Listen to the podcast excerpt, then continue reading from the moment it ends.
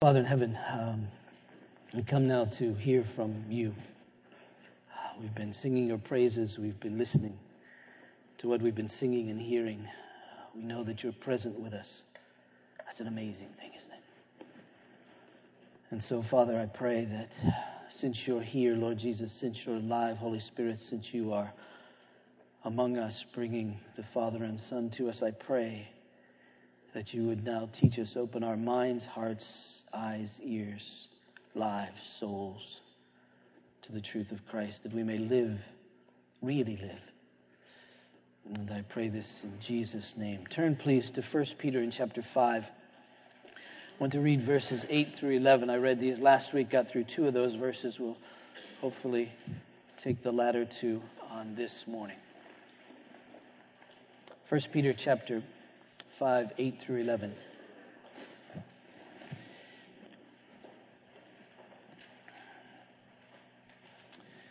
Hear the word of God. Be sober minded, be watchful.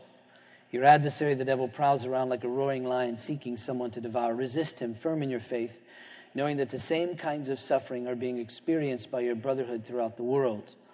And after you have suffered a little while, the God of all grace, who has called you to his eternal glory in Christ, will himself restore, confirm, strengthen, and establish you. To him be dominion forever and ever. Amen. Verse 8 catches our attention.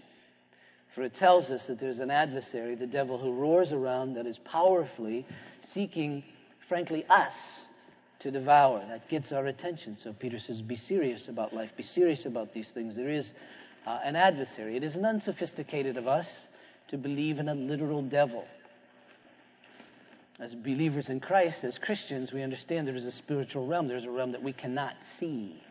And We know in that realm that we cannot see is God and angels and demons as well. And this very one, this one, this adversary, this roaring lion, this one called the devil, this is the same very one who tempted Adam and Eve in the Garden of Eden, the very same one who came against Job, the very same one who tempted Jesus in the wilderness, the very same one who influenced even Peter on that fateful day when Jesus had to turn to him and say, Get behind me, Satan. And that very same one, this adversary, is powerful. The scriptures refer to him as the prince of the world, the God of this age. So, in that sense, you see, he, he's, he's, he's powerful. In fact, uh, the Apostle Paul shows of his influence even in the lives of people. For instance, in Ephesians, in chapter 2, and in verse 2, uh, Paul writes of him like this He says, Following the prince of the power of the air, that is Satan, the spirit that is now at work in the sons of disobedience. And so we see this, this, this, the, the power of this Satan, this very one, in all who disobey. And then in 2 Corinthians, in chapter 4, uh, the apostle speaks of him uh, like this. He says, in their case, that is unbelievers, in their case, the God of this world has blinded the minds of, of, the unbelievers to keep them from seeing the light of the gospel of the glory of Christ, who is in the image of God. And we see thus his power to blind people so that Christ can't be seen, so that the gospel that is in Christ can't be seen, that the glory of God that is to, to be uh, seen, to be shown uh, by Christ, can't be seen. And so we see that Satan's intention is to destroy the works of God. This, the, the, the, intention of Satan is to, to lock people into unbelief, and thus he targets faith. And even though he has these lofty titles of the God of the world, the, God, the Prince of the air, the God of this age, it doesn't mean that he is a God in the sense that God is God. He's not eternal, for instance. He doesn't have the characteristics of God. He's not eternal. He's a created being, a fallen angel, as it were. He's not sovereign over things. He, he can't do just what he pleases because still he falls under the sovereignty of God. He's not omnipotent. He isn't all powerful. He's not omniscient. He doesn't know everything. He's not omnipresent. He can't be in any one place at every place in, at one point in time. Thus, the cohorts of demons that He enlists, but still, he isn't omnipresent. He isn't God in that sense. He's simply the prince of this world, the God of this age, because this age reflects him. And he said, work powerfully through the world, through circumstances, through our own sinful natures, to try to lock us into sin and to keep us from faith. That is this one, the devil. And Jesus has defeated him on behalf of all those who are his sheep, all those who are his people. He's defeated Satan so that he can't blind our eyes. He can't destroy our faith. But though he is defeated, he has yet to be cast into the pit. He has yet to be destroyed. And so Peter says, He's still there. Be sober. Be watchful. Understand life is serious. This isn't coasting for Christians. So be careful be watchful in the midst of this.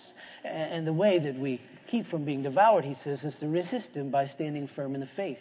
And the way that we stand firm in the faith, of course, is being armored with Christ. Put on the armor of God, clothe ourselves with Christ. And thus we must believe and understand and hold to the fact that the Scripture is really the truth, the Word of God. Because if ever we get away from the Scriptures informing us concerning truth and Scripture alone, then we become devoured we can see this roaring lion beginning to nibble away at us. And he says, Understand really that your righteousness is in Christ alone, that it's his righteousness given to you. Anytime we trust in the righteousness of ourselves or the righteousness of another other than Christ, we begin to be nibbled at and to be devoured. He said, Understand that the only way you'll know peace is the very peace with God, having the peace of God that comes through Jesus and Him alone. Anytime we trust another to bring us peace with God, to be able to stand in His presence accepted by Him, then we begin to be devoured. He says, All that can stand against Him is faith, and that is faith in Christ. And you must wield the sword of the Spirit, which is the Word of God, trusting in it and it alone, and using it because you know it and you know where to stand because you have the helmet of salvation. You know where to stand. He says, Anytime you stop trusting in Christ, and the devouring begins. So resist him, stand firm in the faith, he says. Now, that was all last week. The question for this week is well, do we have any hope to be able to do that? I mean, do we have any hope really that we're able, we're going to be able to stand firm in the faith? Are we going to be able to resist this powerful one? We're going to be able to resist this one whose name is the prince of the power of the air, whose name is, is the God of this age, uh, the adversary, the deceiver, the slanderer, this liar, are we going to be able to really stand and not get devoured? And of course, the answer that the Apostle Peter gives to that question is yes, of course, we'll be able to stand. We will be able to resist him. And you say, how? Well, because we trust in God. Because notice, this God is the God of all grace who has called you to his eternal glory in Christ. That's the one in whom we hope the God of all grace, who has called us to his eternal glory in Christ. That's our hope. That's our security. That's our, our, our, our, assurance in God and God alone. The God of all grace. That's really it. We need grace. Uh, grace is God's blessing, God's kindness, God's goodness given to those, shown to those who are sinners deserving his wrath. That's grace. Grace is God's kindness to sinners who really deserve his wrath. And it isn't, and, and just, these should be concepts for you, most of you, many of you, that are familiar that you should know. So don't just let me say this. Anticipate me as you're thinking, okay? It's your assignment. Anticipate. What am I going to say about this? You should know. All right? And if you don't know, then begin learning to know, because this is, this is it. Because you see, it's not that we're just undeserving, but we're ill deserving. You see, we're undeserving because we're sinners, thus we deserve his wrath. But it isn't that we just don't get what we deserve, we get what we don't deserve. See, we deserve hell. And it isn't that we just don't get hell, we get heaven. That's amazing. It isn't that we're just undeserving, we're ill deserving of what we actually end up getting.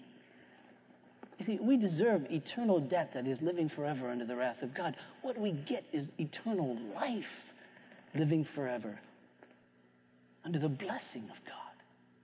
We deserve to be rejected by God, but instead we're accepted. Isn't it just we're not we're not just rejected and ignored, we're not rejected and accepted. We're received. We belong to Him when we shouldn't belong to Him. It isn't just that we don't belong to anyone, we actually end up belonging to God. That, you see, is the wonderful grace of God. Uh, that's what we really need, you see.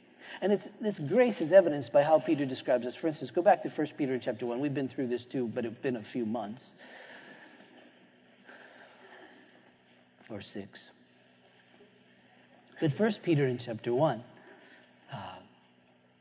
he says, Peter, an apostle, verse 1, Peter, an apostle of Jesus Christ, to those who are elect. He, he, he, begins his letter by talking really about the grace of God. He uses a word that is only consistent with grace. He says, You're the elect of God, you're the chosen ones. And I don't know if you ever think about that. But how is it that you came to be a chosen one? That God would look at you and look to you and, and, uh, and choose you to be His? On what basis did he do that? I don't know about you, but I simply don't have an answer for that, other than on the basis of his own kindness, on the basis of his own love, on the basis of his own mercy. Because there's certainly nothing inherent in me which would cause him to, to choose me. You know, generally when someone is chosen, it's, it's because of some reason. It's because they deserve it in some way. If you're chosen first as the, for, for, the team, it's because you're better than everyone else. If you're chosen for the job, it means that, that you're better suited for that job than everyone else. But, but this, we, we simply know ourselves too well to say that because we know our own sin. And this isn't a morbid thing, it's just a truthful thing. I mean, God is God and He is holy. And He says that we're to love Him with all of our heart, soul, mind, and strength. I just simply have to raise my hand and say, I haven't haven't really honored him as God. I haven't really depended upon him exclusively. I haven't glorified him in, in, in, everything. I haven't looked to him to direct my life in every way and to define me and to lead me and I haven't found my delight in him and in him alone. So distracted by so many other things. And I know that I haven't loved him as I should. And I know that I haven't loved other people the way that he's called me to love other people. I've put my interests ahead of theirs. I've been impatient. I've been unkind. I've been envious. I've been unfaithful in friendships. I've been lustful. I've been prideful. Who among us is going to say, Well, I know why God has chosen me because I sort of fit some sort of good build here? Not good build, this good build, but you know what I mean. Ah, He's chosen us. And we have to ask the question uh, why? Why us? Because you see, we've come to that point as chosen ones. We've come to that point we know. We've come to the point where we've seen our sin. And we've seen it in such a way to know that it deserves the wrath of God. And we know, therefore, our hopelessness and our helplessness in that position. But somehow also, we've also been able to see Christ. We've been able to see him as he really is. We've been able to see him as the Son of God, the Savior of sinners. And we see him, now again, anticipate me. Upon what basis have you been saved? Do you know the answer to that question? On what basis have you been saved? We've been saved on the basis of Christ and Christ alone. For he is our representative and our substitute. He's our representative in that he comes and lives the life that we should live. And we haven't lived it, but he lived it. And so he lived it to please his Father completely for us, to satisfy all the demands of his Father for us, so that we could be given his righteousness. And then he died as our substitute, taking the penalty for our sin upon himself. Always remember that of Christ. Representative, substitute. He's the one for me, who lived for me. He's the one who died for me. And it's on that basis and that basis alone that I'm accepted by God. And, and you say to yourself, How do I know that? Well, by the exposure of the gospel. But, but you also know that there are other people who have been exposed to the gospel and not believed. There are people here this morning who have been exposed to the gospel time after time who still don't believe. Why do you believe? You could say, well, in my upbringing, I grew up in a Christian home. But, but, but, there are people who grew up in Christian homes who aren't Christians. There are people who grew up in unbelieving homes who are Christians. So it isn't that just.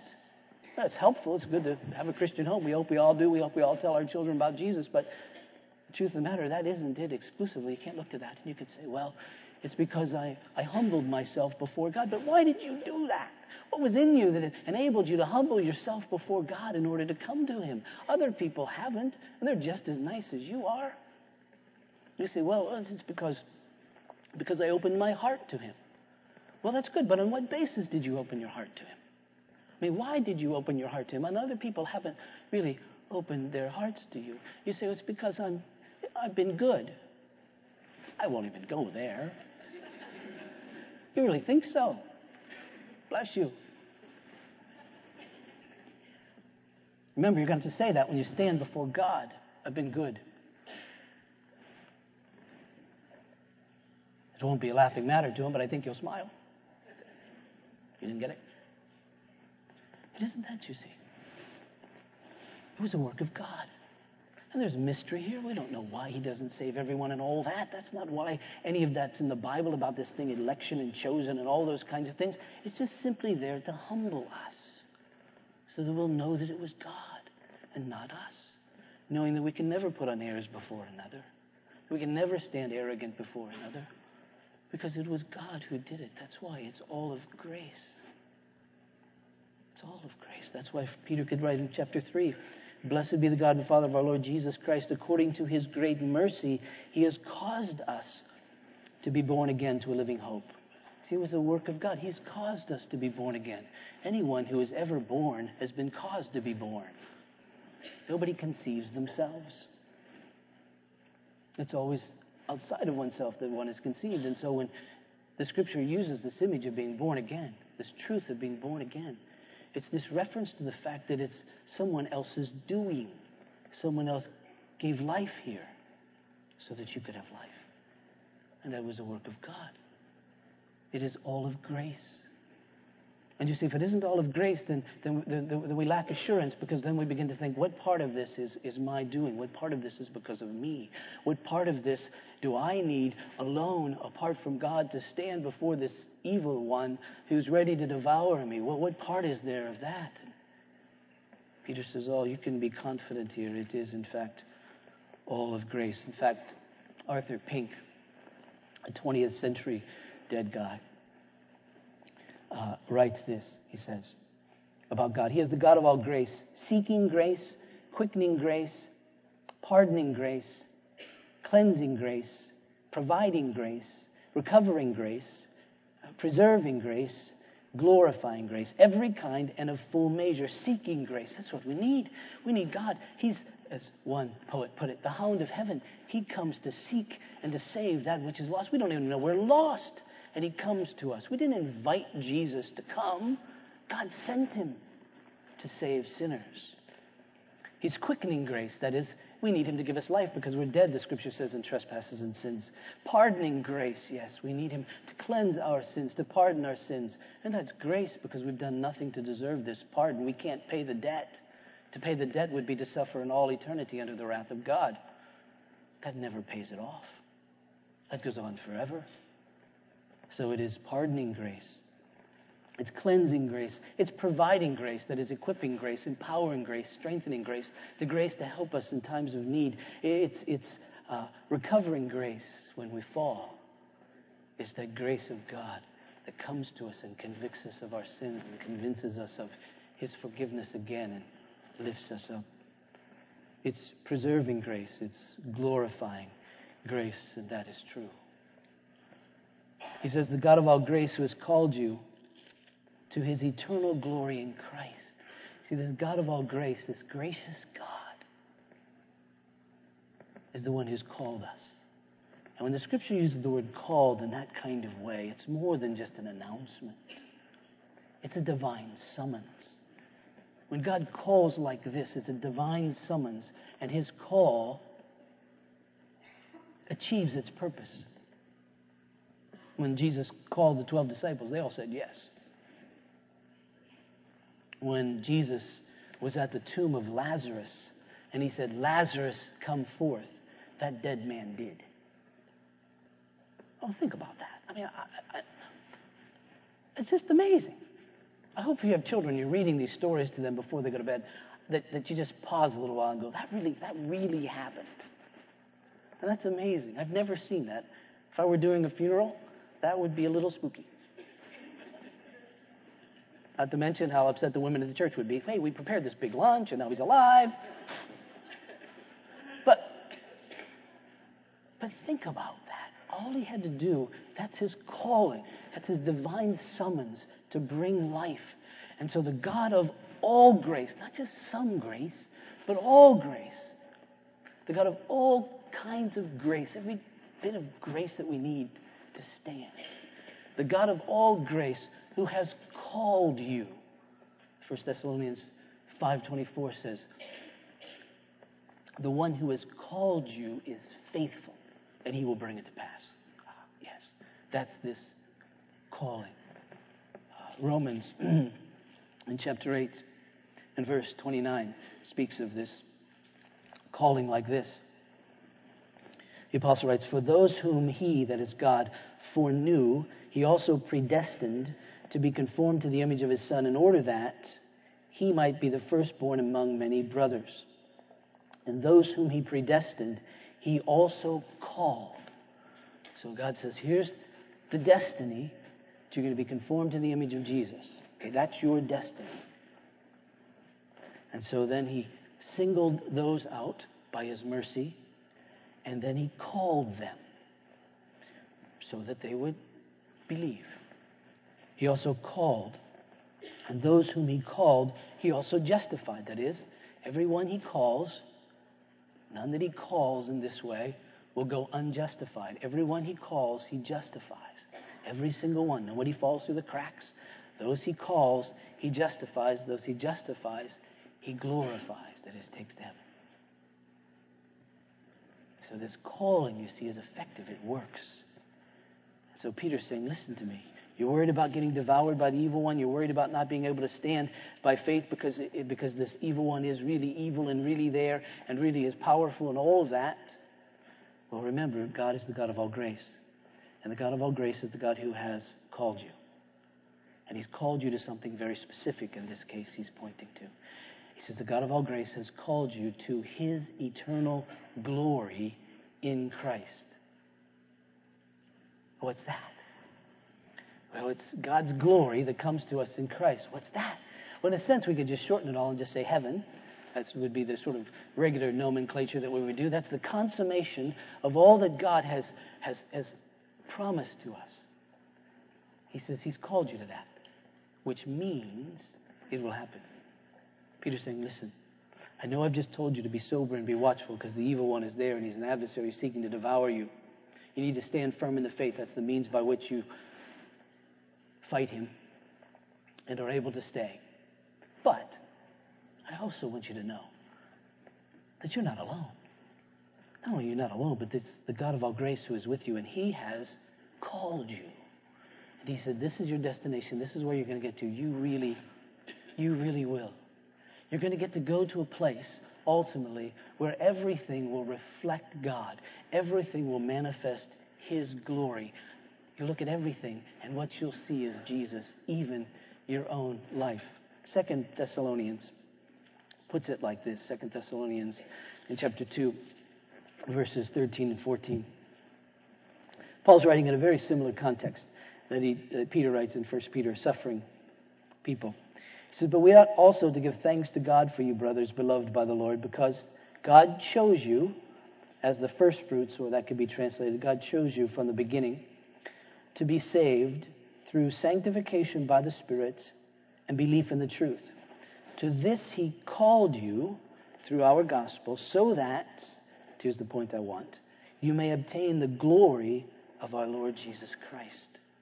You see, this God of all grace who has called us to his eternal glory in Christ, will be in a place where everything reflects God. That means there will be no sin, there will be no tears, there will be no death, there will be no sickness, there will be no sadness, there will be no poverty, there will be no injustice. Everything will reflect Him, even us. For we will obtain, this says, the glory of our Lord Jesus. What does that mean? 1 John chapter 3 and verse 2. Beloved, we're God's children now, and what we will be has not yet appeared. But we know that when he appears, that is Jesus, we shall be like him, for we shall see him as he is. In other words, when we're experiencing this eternal glory in Christ, we'll be like Jesus.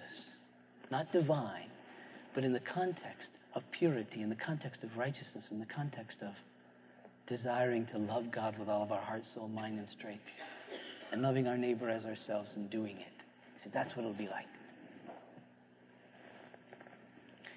Now, I must confess that when I think about this eternal glory in Christ, heaven, I often think about it very, very selfishly. Because life is hard. And there are days when I just ask God to beam me up. That would be so much nicer. And I'm thinking because there everything is wonderful, there everything is blissful, there there are no tears, there's no pain, there's no injustice, there's no poverty, there's no difficulties. I don't even think there's a telephone. And it's rather selfish of me. I, I, simply want to escape this. Now, there's something good about that. We should, in a sense, want to escape this because this isn't heaven. This isn't reflecting God in all that we see. But, but it's really rather selfish. I'm only thinking really of me. But the glory of glory, the glory of heaven, is the fact that everything reflects Jesus and he's worthy of our praise.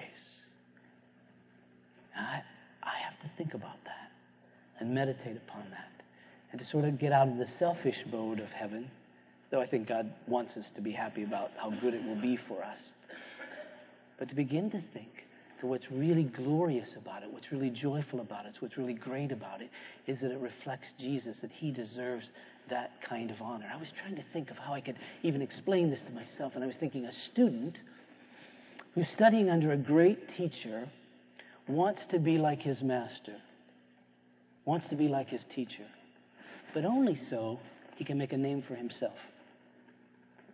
But in this case, you see, we want to be like Jesus so we can make a name for him, so we can show him to be great so that when there's a banquet, it's in His honor, not in ours.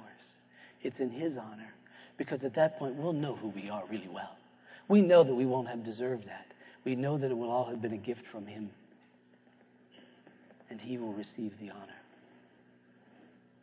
So Peter's, in a sense, saying, now, if God's going to do that for you, He'll get you through this mess that you're in now. He'll get you through this difficulty now. He'll get you through this time of suffering now, because He's the God of all grace who has called you to His eternal glory. And after you've suffered a little while, now I wish Peter would have said 27 days, or two years and three months, or even if he said the rest of your life. But he just said a little while. We don't know if that's in contrast to eternity or if that's contrast to the 80 years that you might live your life. But he says, after you've suffered, uh, after this time, the God of all grace, who has called you to his eternal glory, will restore you, will confirm you, will strengthen you, will establish you. He'll restore you. He says, listen, don't worry about anything that you have lost because you'll be restored think about the situation with Job. You know that, that situation. Satan comes to God. Job is tormented, goes through a number of chapters of just wrestling with that. And at the end, two things happen. There's this great vision of God that he gets. And then he gets his stuff restored. What I believe Peter is saying is not so much you'll get your stuff restored, but you'll get to a place after this suffering that will be better than you were before because your faith will be stronger. You'll be made complete. So it's not all that different than what he said, for instance, in 1 Peter in chapter 1, verses 6 and 7. In this you rejoice, though now for a little while, if necessary, You've been grieved by various trials, so that the tested genuineness of your faith, more precious than gold that perishes though it's tested by fire, may be found to result in the praise, glory, and honor at the revelation of Jesus. He's saying, listen, at the end of this, your faith will be so strong, it will be restored. Whatever you've lost, don't worry. Don't worry whatever is being taken during this time of suffering, during this time of difficulty. Don't, don't worry so much about that. Trust in God, He'll restore.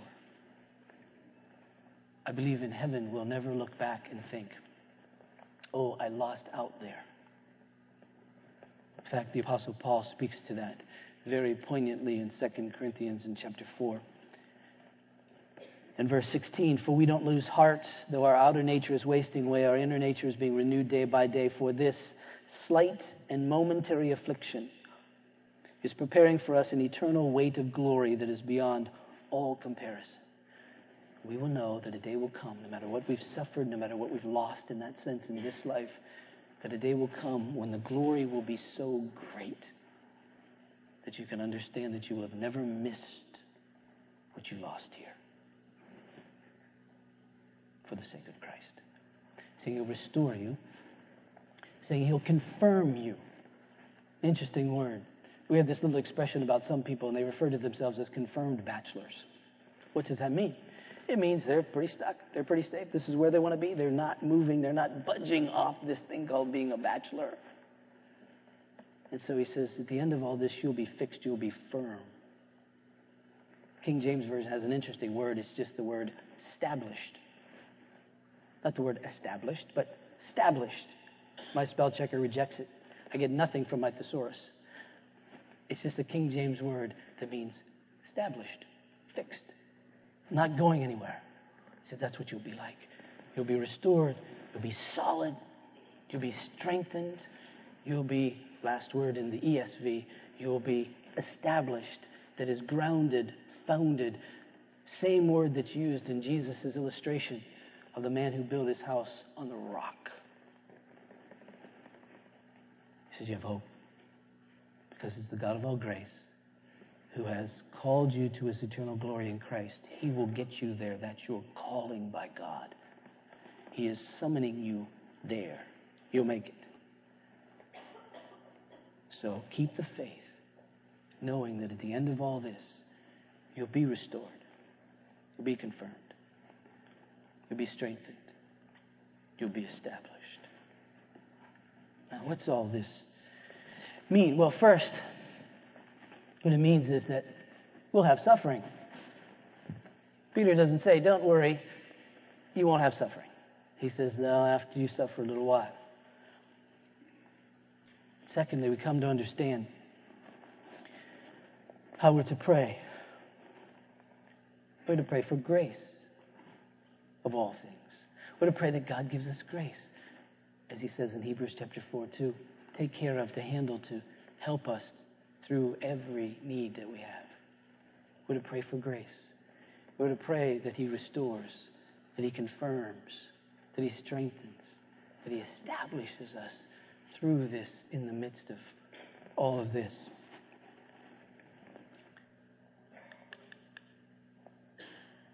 And to summarize all of that, he says this in verse 11 To him be dominion forever and ever. Amen. God says, I will do it. We're not to be afraid, not to be timid, we're to be watchful and sober, but we're to be ever so confident that after we've suffered a little while, that we'll be stronger. That isn't pie in the sky. That isn't wishful thinking. That's the Word of God. And we can bank on that because we know that we'll make it because He's the one who has called us. Let's pray. Father in heaven, even now be with us. Help us as we sing. I know there are those here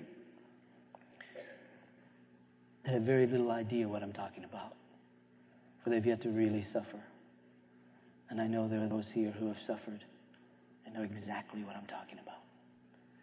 So I pray, Father, that you would do your work in us, confirming, restoring, strengthening, establishing. that we may be confidently strong in the faith. And this I pray in Jesus' name. Amen.